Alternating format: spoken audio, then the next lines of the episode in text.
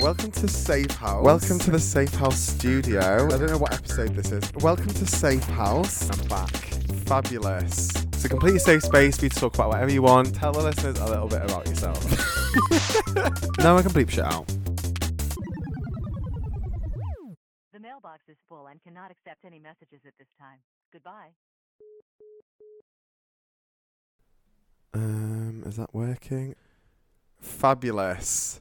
Okay, so welcome to Safe Haus. We're on a bit of a reboot this year. I've put it aside for 12 months and I'm back. And in the Safe Haus studio, I've got the gorgeous Ramona. Ramona Love. Hi. How are you today? Oh, I'm fabulous. Thanks. How are you? I'm good. It's it's weird seeing you out of drag because usually Yeah. we come to the gig in full drag and we leave in full drag and that is no one sees the behind the scenes. Behind the mask. Well, behind the femme, there is more femme. Yeah. exactly. That's more accurate. For me, anyway. um, so I'm going to start by saying that this is, as the name says, it's Safe Haus. So it's a completely safe space for you to talk about whatever you want. You can Yeah. bring up anything. Fucking brilliant. Exactly. so first of all, pronouns, just so we can get them right. What pronouns do you go by? So, in and out of drag, my preference is like they, them. Uh-huh. But um, in drag, I use like she, her as well. Fabulous, fabulous. That's probably the same for me as well, to be fair. Every single day I go by, I drift further and further away from wanting to be called a man. So Yeah. Yeah. I'm with you on that one. that's usually how it goes. Okay, so just if you would tell the listeners a little bit about who you are and what you do as a creative, if you don't mind. Yeah, sure thing. So, I, well, my name's mm-hmm. Ramona. I am a drag queen in Manchester. And on top of that, what a lot of people don't know is that I have many, I was going to say fingers in pies, but I always find that visual really gross.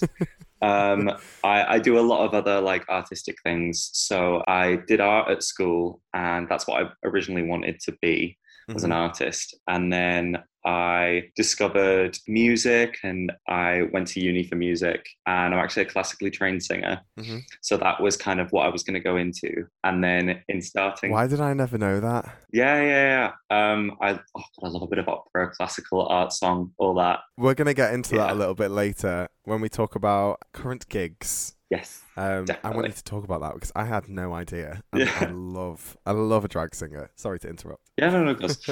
um, and then when I started doing drag, obviously, like you need to have well, you don't need to, but it's it's helpful if you have like a base understanding of you know like costume design and like Mhm. making outfits. Mhm. And so I started doing that, and then they've all kind of like come together Yes. now that I feel like more of a fully fledged drag queen. Yeah.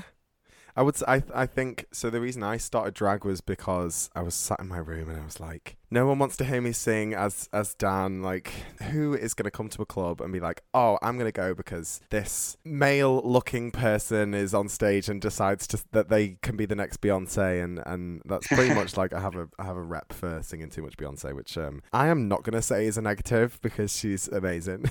Nah, exactly. Everyone wants to hear Beyonce. Exactly, exactly. But they don't want to. I thought that they didn't want to see me sing as as my true form without all the makeup and everything else. But I had all these like skills. Like I think I th- like to think I'm quite fashionable. I'm not like repping that right now, but I like to think I'm quite fashionable. I've done musical theatre for years. Um, I can dance, I can sing, I can act. And I was like, what are what are all these things? What can I put that toward? And drag was, and that sounds the exact same for you. Drag just encompasses all that all that shit. Yeah, and musical theatre as well, and drag, like Oh. the intersection of those two. Oh, It's a lot closer than people think. the gays love drag. The gays love musical theatre. Put them together. Exactly. You've got a show. You've got a show. It's pretty much what I rely on. Okay, so outside of being, I mean, I guess you've told me that you're a creative aside from drag. What do you do when you're not Ramona on stage? What do you have like a job or like do you go to uni or what? Are you out of uni? What do you do? Yeah, so I'm in my final, well, I'm in my like final months of uni. Thank the Lord. Oh my God, I absolutely cannot wait to be out of it.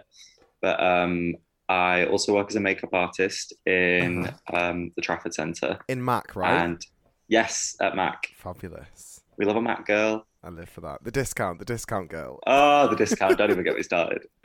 No wonder your makeup looks so nice. It's because it's completely and exclusively Mac. well, I mean, pretty much, yeah. Fabulous. So you so you work uh, in in Mac, and are you able to kind of like mesh I mean, uh, like a normal job, like normal job in quotation marks. But I feel like a makeup artist is quite like there's quite an intersection there between drag. So are you able to do bits of Definitely. drag in work or?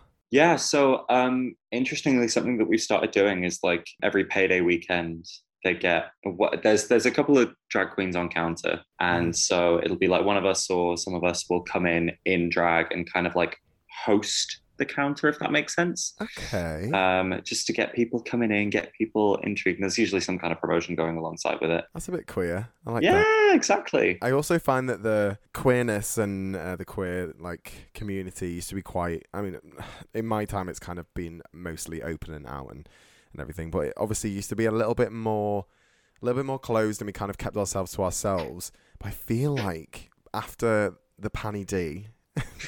The the Susies and the Susans, they just absolutely love us.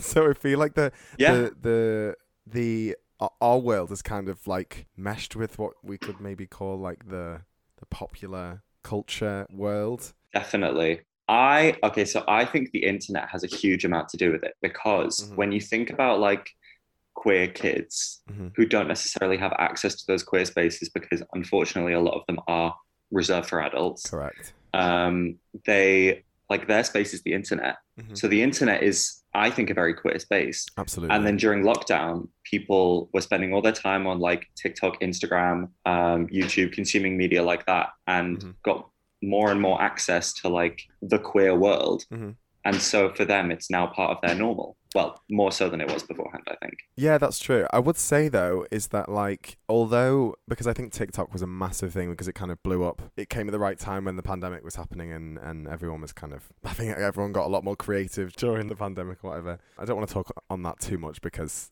we're, we're out of it now and we're we're working again. Exactly. Exactly. But there's there's no like guarantee that just because the kids are now having a lot more access to it and uh, are experiencing the queerness a lot more, there's no like guarantee that the adults are going to enjoy it as much. So it's amazing that that's happened. Obviously, it comes with its downfalls, Yeah. but in in general, it's nice to see the queerness be spread around a little bit. I think. Definitely. And especially when people come into those spaces, um, immediately recognizing, I don't want to say recognizing their place like as a pecking order, but no, no. when non queer people come into queer spaces, there can sometimes be that kind of awkward moment of like figuring everything out. It's the respect level. I think. Yeah, exactly. When people treat it like they're going to the zoo, and it's a bit like, okay, everyone here is also a person. This is, Yeah. you know, I, I think it's exactly like you said, it's about respect. And I think I'm seeing more and more of like that respect from people living in like the heteronormative world. When they step into the queer world, it's kind of like taking everything in and enjoying it, but not overstepping their their boundaries. Yeah, there is a really, I think there's a really fine balance as well because sometimes I feel like I'm asking a bit too much of people because there's, I want to say on one side and the other, but there's more than one side to it. So when I have people coming in, if I'm on stage, you enjoy and you clap and you cheer and you love it, great. I mean, that's what I expect when I'm performing.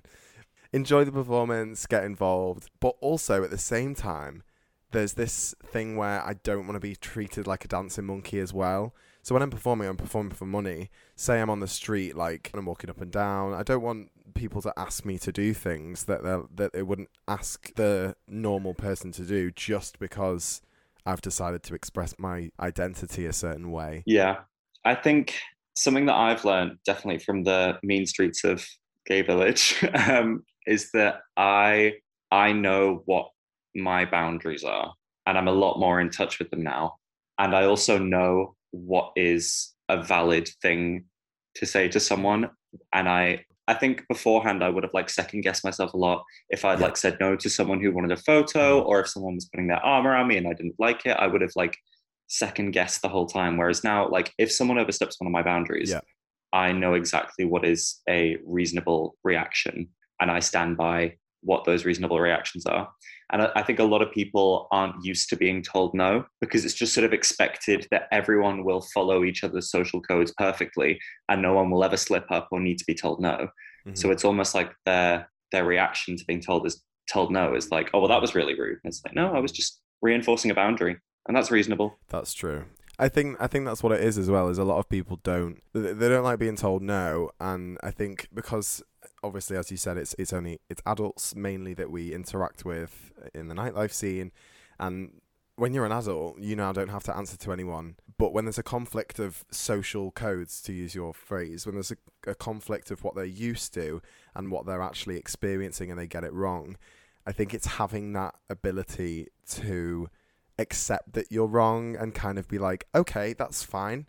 Next time I come, I will act in this way. Apologize for this. Now I've learned. You've told me, but people don't. And obviously, when they're drunk, it, it's harder as well. Yeah. But it's having that ability to take the information in, to kind of correct it in your head, and then act on that the next time. Yeah, because we're not horrible people. We just want you to like respect the space you're in. Oh, absolutely. Basically. Well, that's something else that I found um, as well. Since like when I started working in the village, I was drinking, and that's now something that I don't do anymore. And it's not out of like any kind of you know there were like bad experiences or anything like that. It just I found that it just suits me more, Uh-huh. and especially working nightlife, it gives me like the clarity that I need which gets rid of any anxiety of like, oh, did I make the right decision just then? If someone does overstep a boundary, I'm I have a completely clear mind Yeah. to say like, no. Yeah, I think it takes away that because I've done the exact same, which is really strange. Ah, props to you. I know it's only been I do I I, I am not like sober, so I was talking to Mhm. my siblings the other day. So my brother's thirtieth, and I was like, oh, I'm gonna get really drunk tonight because I'm gonna have I haven't drank for ages, so I'm gonna have like a couple glasses of wine. I'm gonna be off my face. and he was like, oh, are you like are you breaking sobriety? And I was like, no, it's it's not. I'm not a this or that kind of person. I don't. It's a very like non-binary way of thinking. Exactly. I'm not drinking or not drinking. I just there's spaces where I'm able to perform more and able to keep in touch with my senses more when I'm not drinking. So I would rather do that in those spaces and very keep very professional. I don't know whether that's going to come off the right way. No, no, I, I completely understand what you're saying because it's Yeah. not that you're saying that it's unprofessional to drink. It's just when you think about it, like we happen, it, it's very like normalized in our Mm. line of work that you can kind of drink in your workplace. Yeah. Um, and that's something that, you know, is again something that like people who are not part of that world would find very strange potentially. Yeah. But, um, it's kind of the same with any nightlife job. Mhm. But I, I completely get what you mean. It's something that you can feel more professional about doing without like judging other people, if Yeah. that makes sense. Yeah, I agree. I agree. So let me jump back a little bit. hmm And I wanted to talk a little bit about how and why you started drag. I always have a little stalk before before I start podcasts and whatever. Um, I've been following you for a while. I I can't actually remember how we met. I think it was in the village. Yeah, Um, must have been. Instagram probably. I've been following you before I actually set eyes on you. so how did you actually start? Was it a lo- were you a lockdown queen or So I dabbled in drag for like ages, and it was always like Halloween costume parties. I was like, let's cross dress. classic? Um, exactly. And I think it was just, I wasn't, and this is no shade to like the environment that I was in or the people who I was around at the Mhm. time.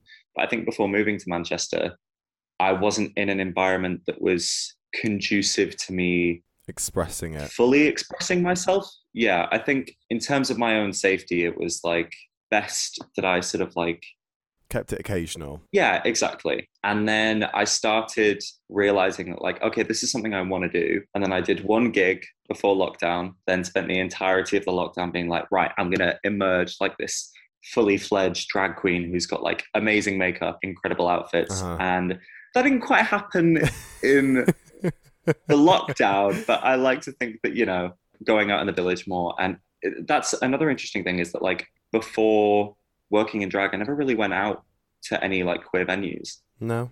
And I think that's something that I'm very grateful for is that not only do I get to experience queer venues, as I get to be, I get to really like be a part of them. I get to know the people Mhm. and like be a part of the community. a little bit on that is I've found since working because I've had experience before. Kind of went to Canal Street. So Canal Street is for the benefit of the listeners.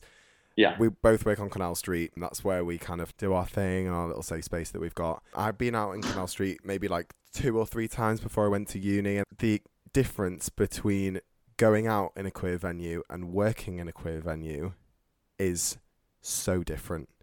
And yes. I now find myself not wanting to go out if I'm not getting paid. Yeah. Yeah. How do you feel about that? Now I've got to my point.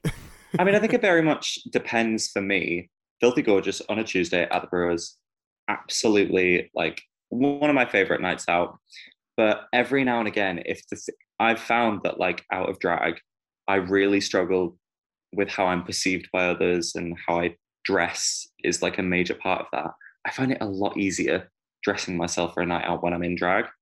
So if there's you know a theme that comes around where I'm like, Yeah. oh, I have an outfit that might work, then you know going in drag for me feels easier to have a good time because I'm not constantly worrying about like how other people are perceiving me and I'm hoping that's something that I grow out of over time, like worrying about what other people think. But unfortunately, where I am right now, it is something that still Yeah. kind of affects me. Yeah. But I would I would argue that it is quite interesting that I'm in a kind of limbo situation where I used to be really confident as a as um I mean I was I'm now non-binary but wasn't at the time. So when I used to go out as a boy, I was really confident and I used to tan. I used to have a like a, a skin fade and I used to wear basically nothing, which is what I do in drag now. And I've kind of come to this place where I think drag is taking over. I still feel like I'm on, I'm being judged, or I, I've got people watching me and, and kind of commenting on what I'm wearing in drag.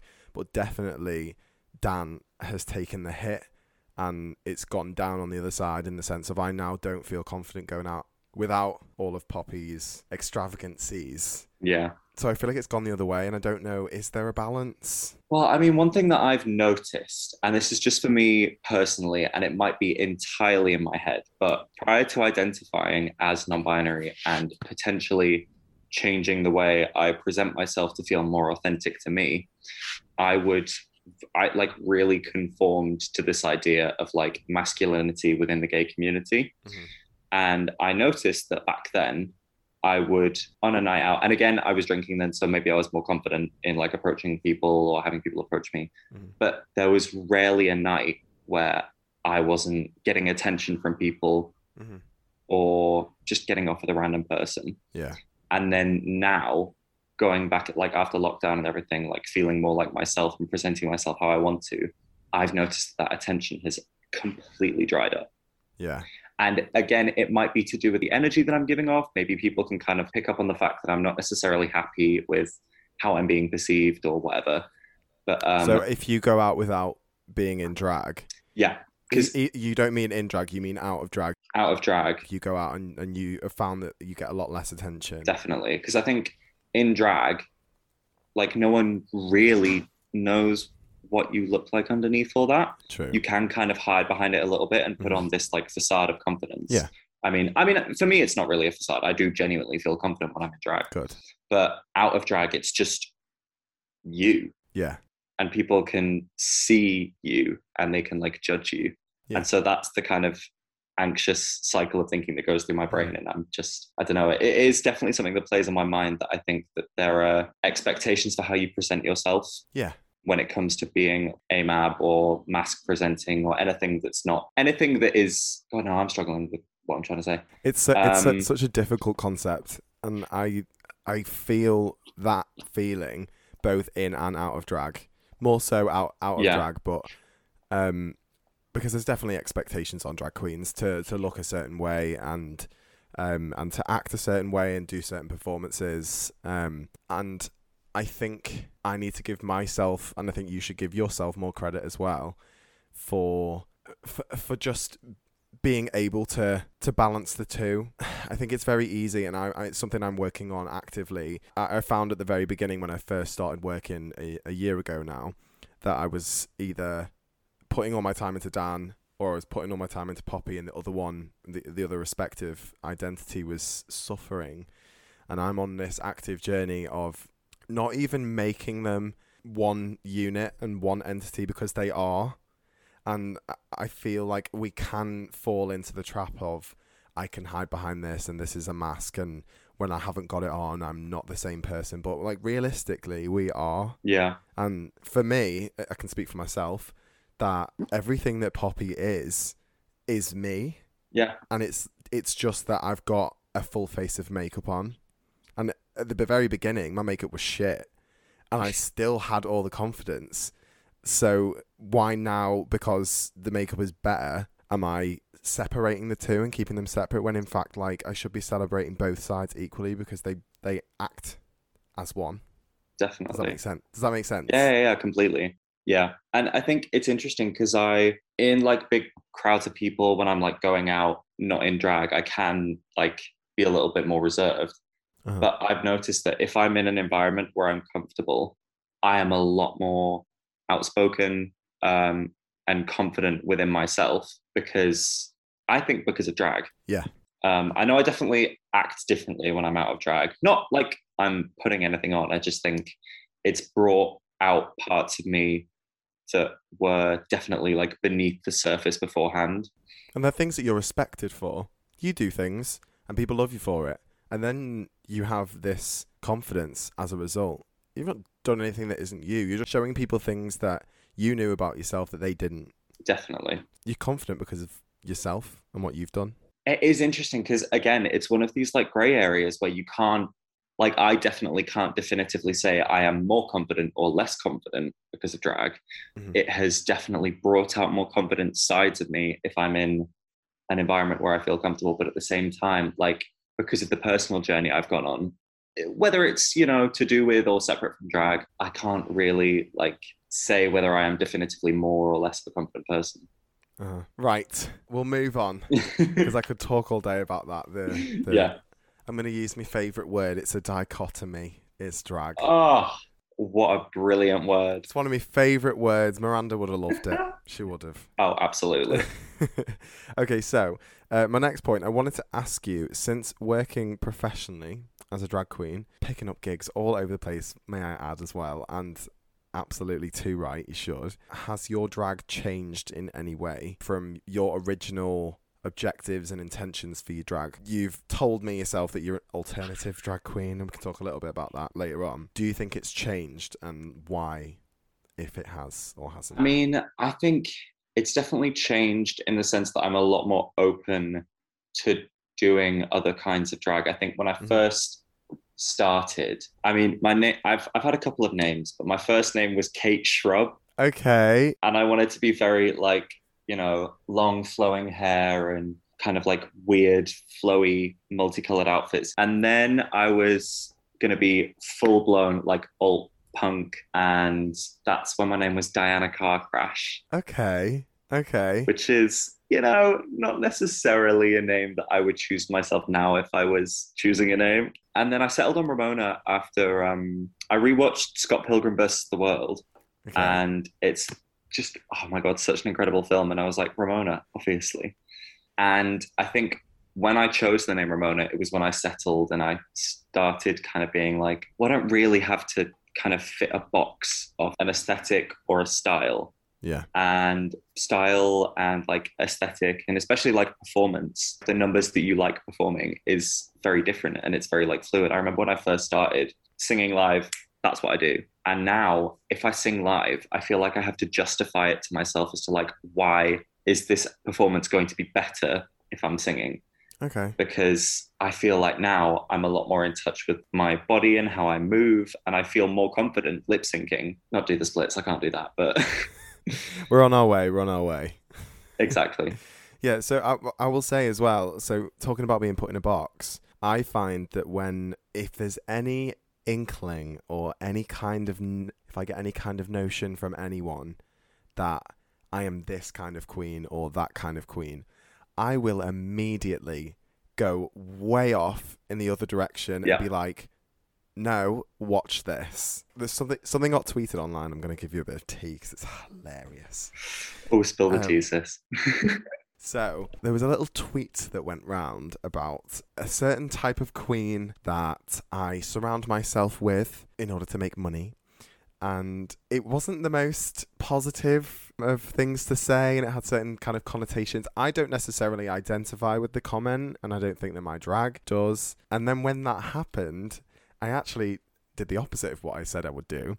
I then decided to do exactly what the comment was, and I was like, "Look at this," and I was like, "I can do this."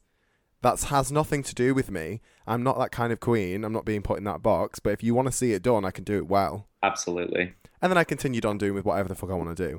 But I just think that as soon as someone decides that I'm going to be in a box, I just it, it, it annoys me to my very core because it, it's so close-minded in my head.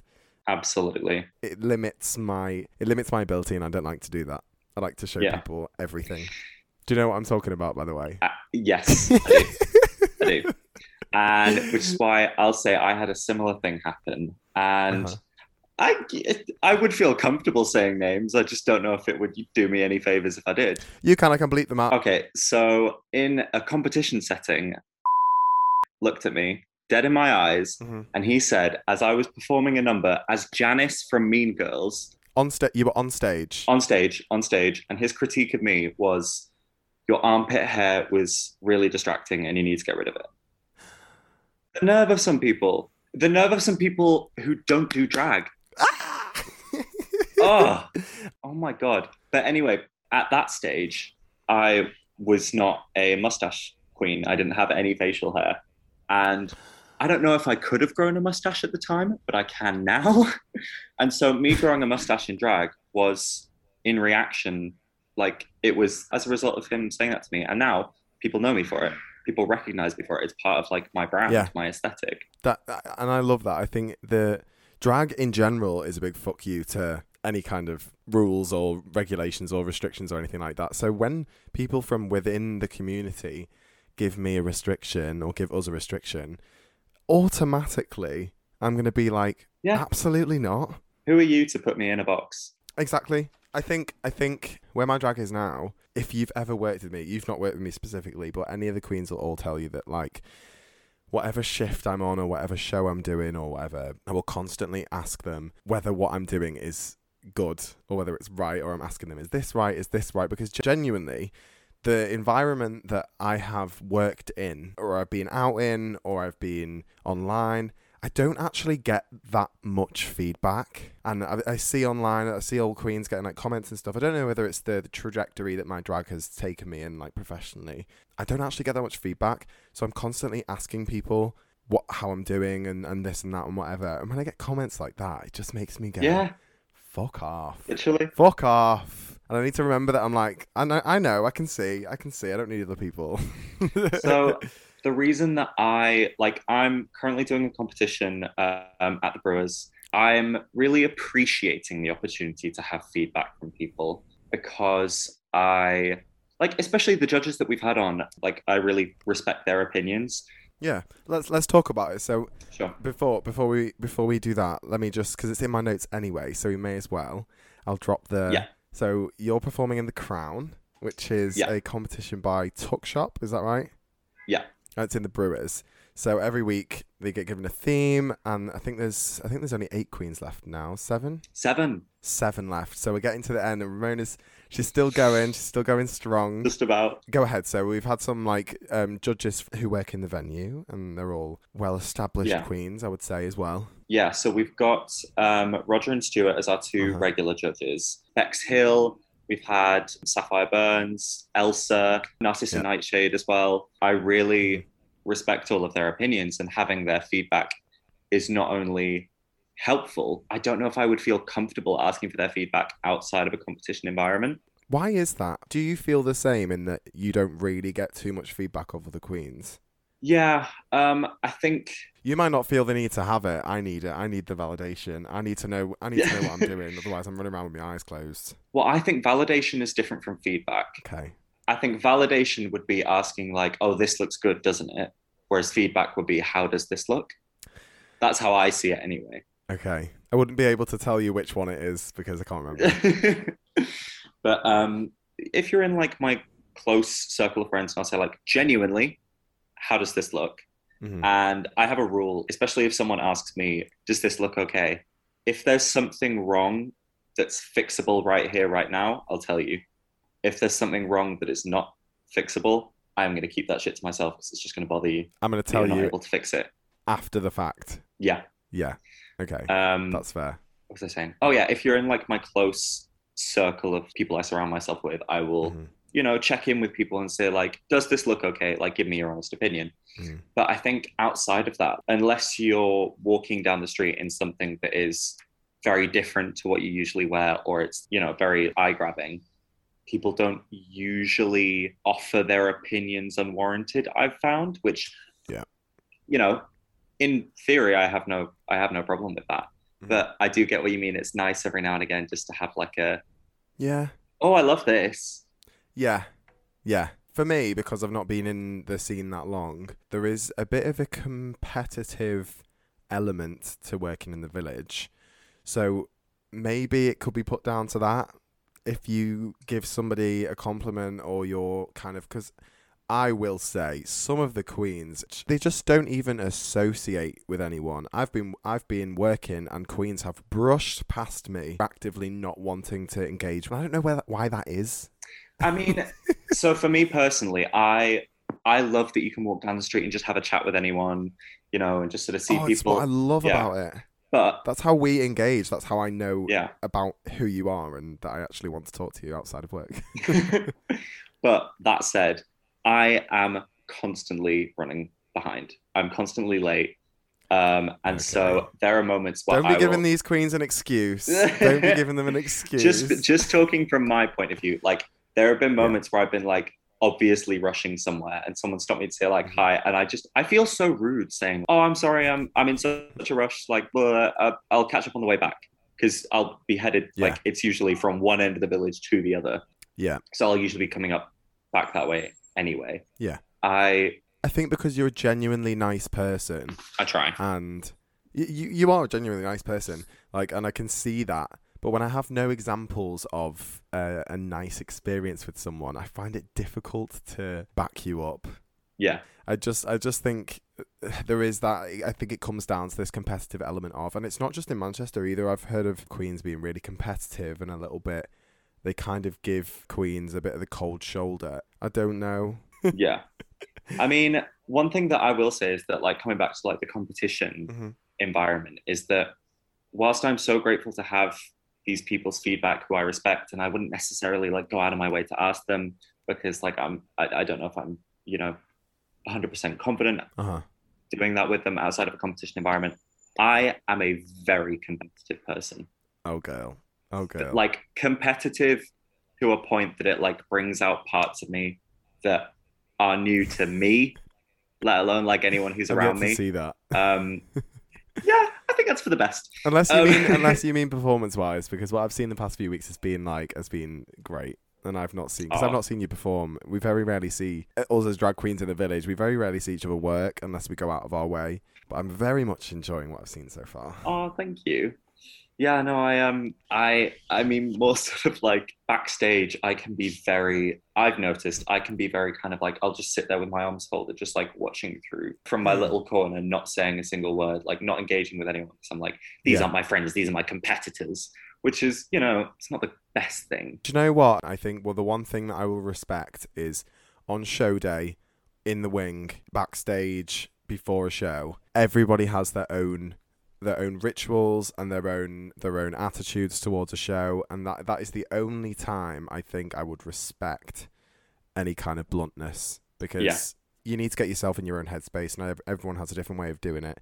I've known queens that have if I even say a word to them, they go off. They Yeah. go off. And you and it's just a it's just their own little way of dealing with the pressure and the and the um kind of I don't know inner excitement of of performing. So I don't think I don't think you're bad for that at all, Yeah. Well, thankfully, being competition. Oh yeah.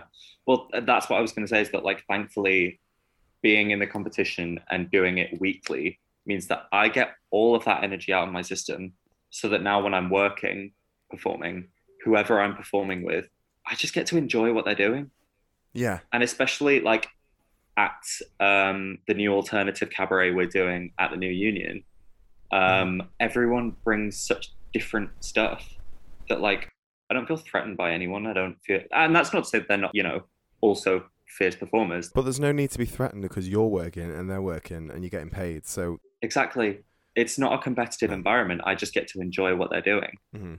which is something that i like you know i appreciate that yeah, absolutely.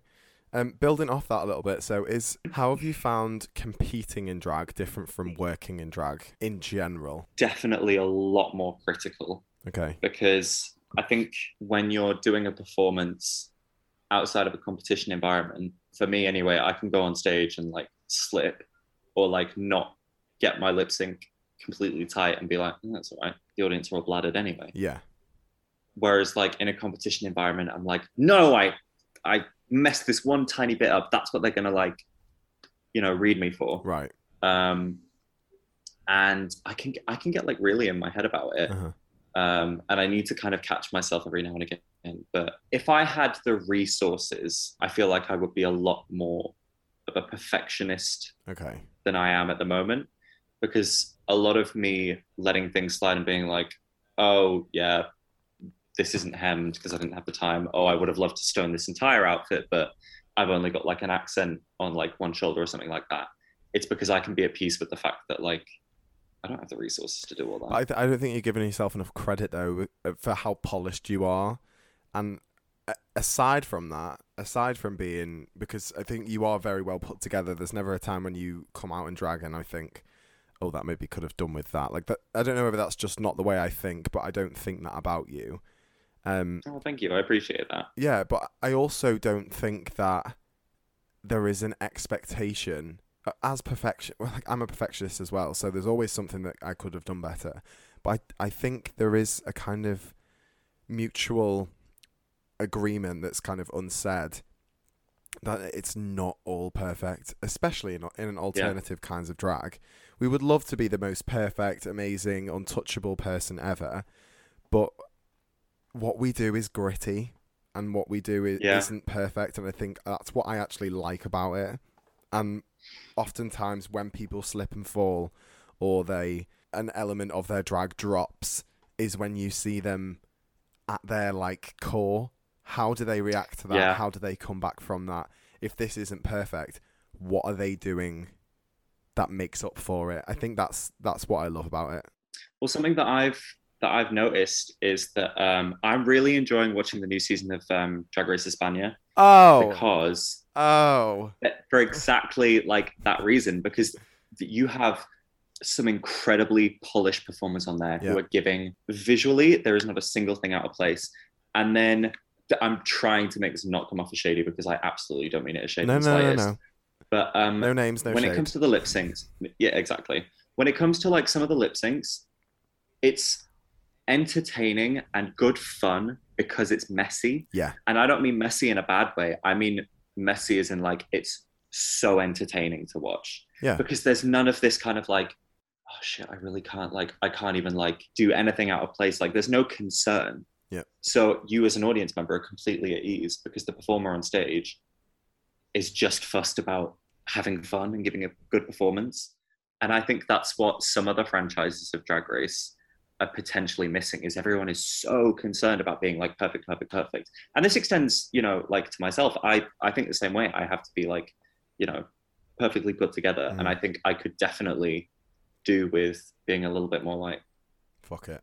It's yeah exactly. It's just a bit of fun. Yeah, I know. I, this is exactly what I'm talking about with the lip sync. Is that someone hasn't done what they wanted to do, and they've tripped and fallen. Not uh, obviously me- metaphorically, they've tripped and fallen at the task, and it's what they do in those moments. Like some of the lip syncs that I see. Oh my god, The Crown a couple weeks ago, Viola. I think Viola is drag sister Viola Viagra. She's fucking incredible. I personally wouldn't wouldn't have put her in the bottom, but it happened. And what she did, i wouldn't have either no, no, no, no. we don't stand by that. It's okay. We, it's yeah, it is what it is. But it's what she did in that lip sync that made her image of herself in my mind even higher, even higher. Yeah. What she did, it was. I think it was. I think it was Liza Minnelli Cabaret. yeah it was cabaret Oh my god! If someone was going to handpick a song for Viola to lip sync to, it didn't matter who was next to her. She was not going home. She was not going home that No. week. No of course not fucking way. But yeah, it's it, it's. I I also think a lot of it is perception, and a lot of it is the discretion of who who's watching it. Like, what is perfect? What like? exactly at the end of the day it's subjective Yeah, yeah, yeah. Do you have anything else to say on that before I move on? Oh, I mean, I just, I just to bring it back to Viola. Like, I remember watching that lip sync and just being like, "Oh my god!" Like already, it's like because they like to do this thing at the Crown where they play like the the, the Drag Race soundtrack Oh for when they're like, "Oh, who's who's going to be in the bottom two? And I kid you not, it is so not fun when you're up on that stage because I don't know about anyone else. I the way it works is by like tokens when you're getting voted for, and it's 50% what the judges think and 50% how many tokens you have. And I'm not keeping track of how many tokens anyone else has. So in that moment, I'm like, anything could Yeah. happen. And it has been proven that anything could happen.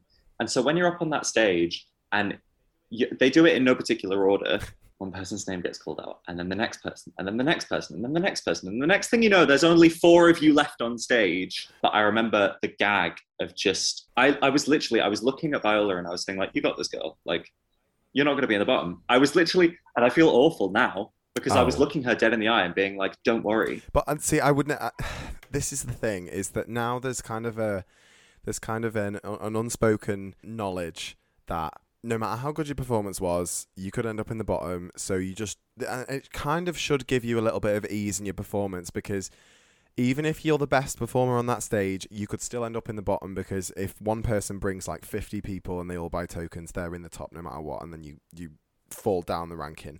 So perform as you can, do your best, and then if you can lip sync and that's what you're good at, and you're fine, Ab- absolutely fine. Yeah. And especially, she had, I think it was the fact that she was so enthralled and enjoying what she was doing in the lip sync, and it was so, she left her heart on that stage. And that to me Mm. isn't wasn't her being in the bottom because she was bad.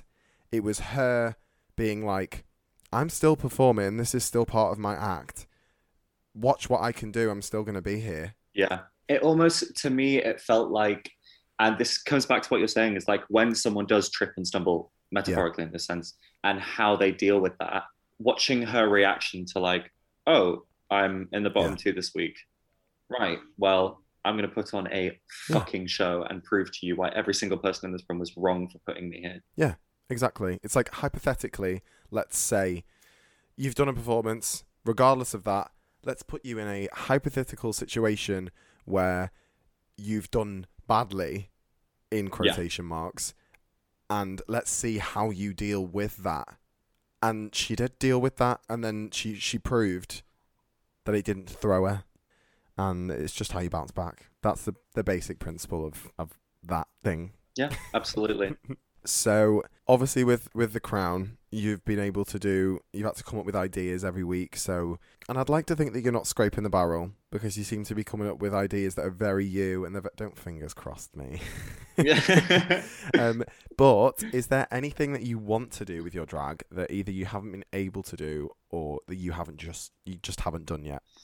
So I have the, the way that the crown's been working is that for me, I feel like I am really working to bring an authentic performance to me to the themes that we get given. Okay. Um, my favorite two weeks were the first two, so like the heat and then week one. Because Okay. the heat, it was like just bring a four minute performance of whatever. That felt like authentically me. And then the first week, the theme was open ended, it was just royalty. In the weeks leading up to that, we've been so it's been Decades Week, Movie Week, and Divas Week. Um, Divas Week is this week, so I Uh-huh. won't let slip which diva I've got. I found in those ones because they're so specific, it is a lot harder to bring an authentic performance for me to that stage. I'm having to Yeah. work a lot harder to make an authentic performance. So what I found is that when I'm swinging in one direction with something that I would like never necessarily choose to do if I was just planning a regular number for just some show where I don't have any restrictions, I Yeah. Then like I end up making two tracks each week and two concepts for a number.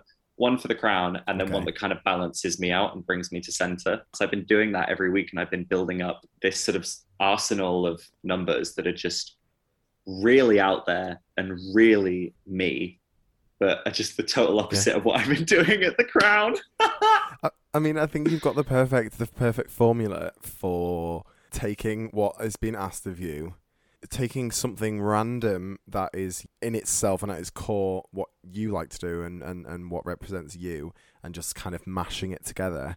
I think uh, what from what I've seen, I think I missed one. I think I missed the royalty week, but from what I've seen, even from watching it in chronological order from st- from the start of the number to the end of the number, I can see that you're like, okay, I'm coming on stage, tick the box for the theme, and then it'll go off in this mad direction that is very Ramona, but you're still ticking the boxes of what the the the judges are asking of you, and I think that in itself is what drag is. And Yeah. at the end of the day, it's a performance and it's very audience based. So it's very like giving out content for for a consumer.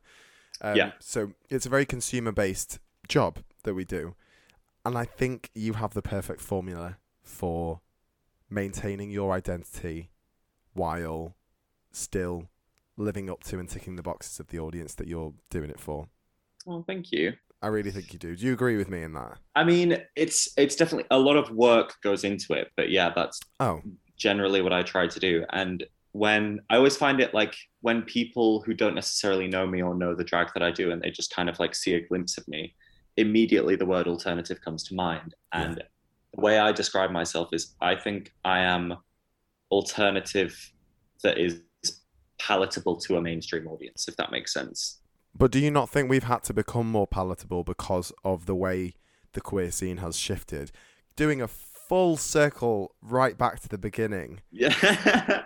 of oh, we love a full circle moment. oh, it's it's I I love it. I love it. A circular narrative. But do you not think that we've had to kind of like we have to be palatable and cater to a different audience that necessarily doesn't really understand at all times the complexity of what we do. Uh, I think sometimes we can fall in the trap of dumbing down and watering down what we do, but I didn't think you do that. I try not to, but what I will say is just on that note as well, I remember seeing on Shania Payne's story um, a video, I love Shania. so much time for her, but I remember seeing a video of her out. It was it wasn't in Manchester, I think it was in Liverpool, and it was some Yeah. random drunk who was pointing at different parts of her and going like, "That's why you'll never be on Drag Race." Like you can see the bumps of your corset, and Michelle will read you, and it's like, girl, you have no idea what you're talking about. I have seen the video. I've seen the video. Yeah. And I that is why I can see the the higher difficulty of making a performance palatable that already pushes the the boat out into a direction that isn't supposed to be fully understood anyway. Like who can you say cuz your performances reflect who you are. Can you say one Yeah. person on the planet that knows you better than yourself? No. No. So no one should really know and understand your performance better than you. Yeah. So why are we why are we expected for everyone to fully get it?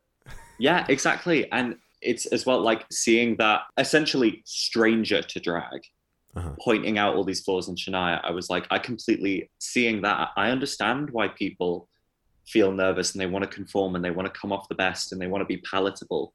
Yeah. But for me, I think that the way that my reaction to that is to almost kind of like double down.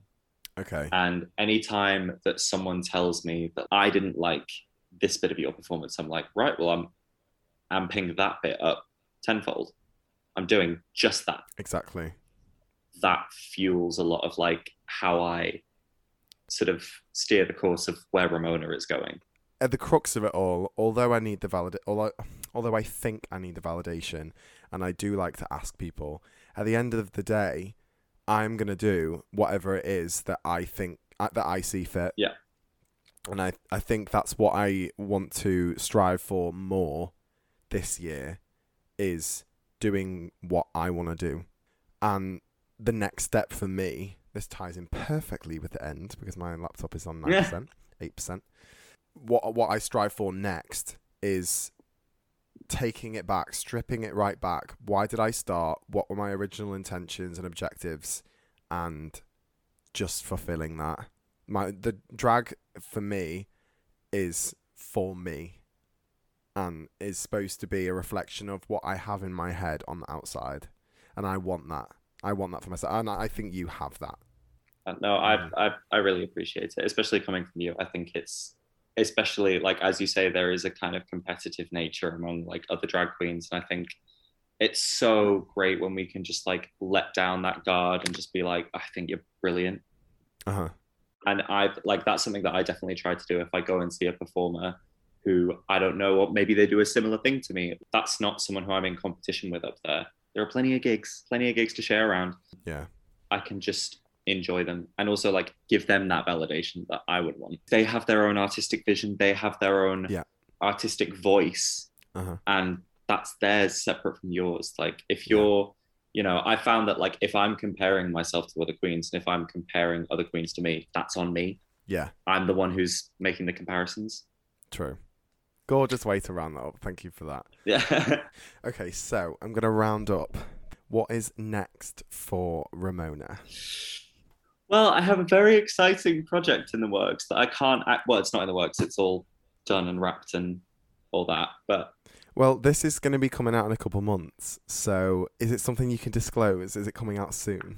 hopefully, you will have seen me on uh, ITV's new, new as of April's TV show Uh-huh. Romeo and Duet, Oh, um, and then many more things on the horizon. explain a bit about that. What is that? You can all watch it on ITV Player once it's on there. So Romeo and Duet is basically the premise is the voice meets blind dates.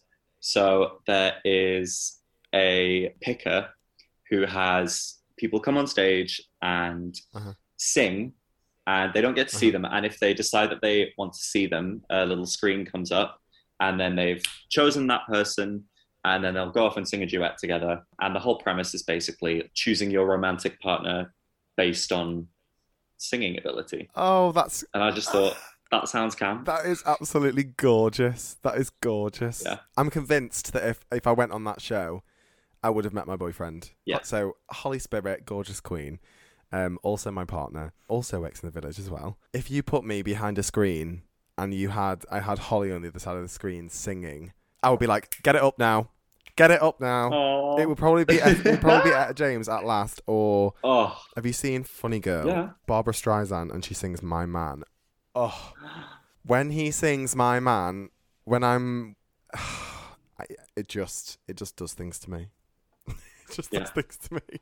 well, this is the whole premise the show was going off of is that like it's such a niche but in terms of TV anyway, and like dating on TV. Yeah. It's such a niche thing that actually is probably quite relatable to a lot of people. Very much so. Very much so. I mean, very early on in our relationship, I'd serenaded him like five times before we actually got together. Like Aw. it's just I love that.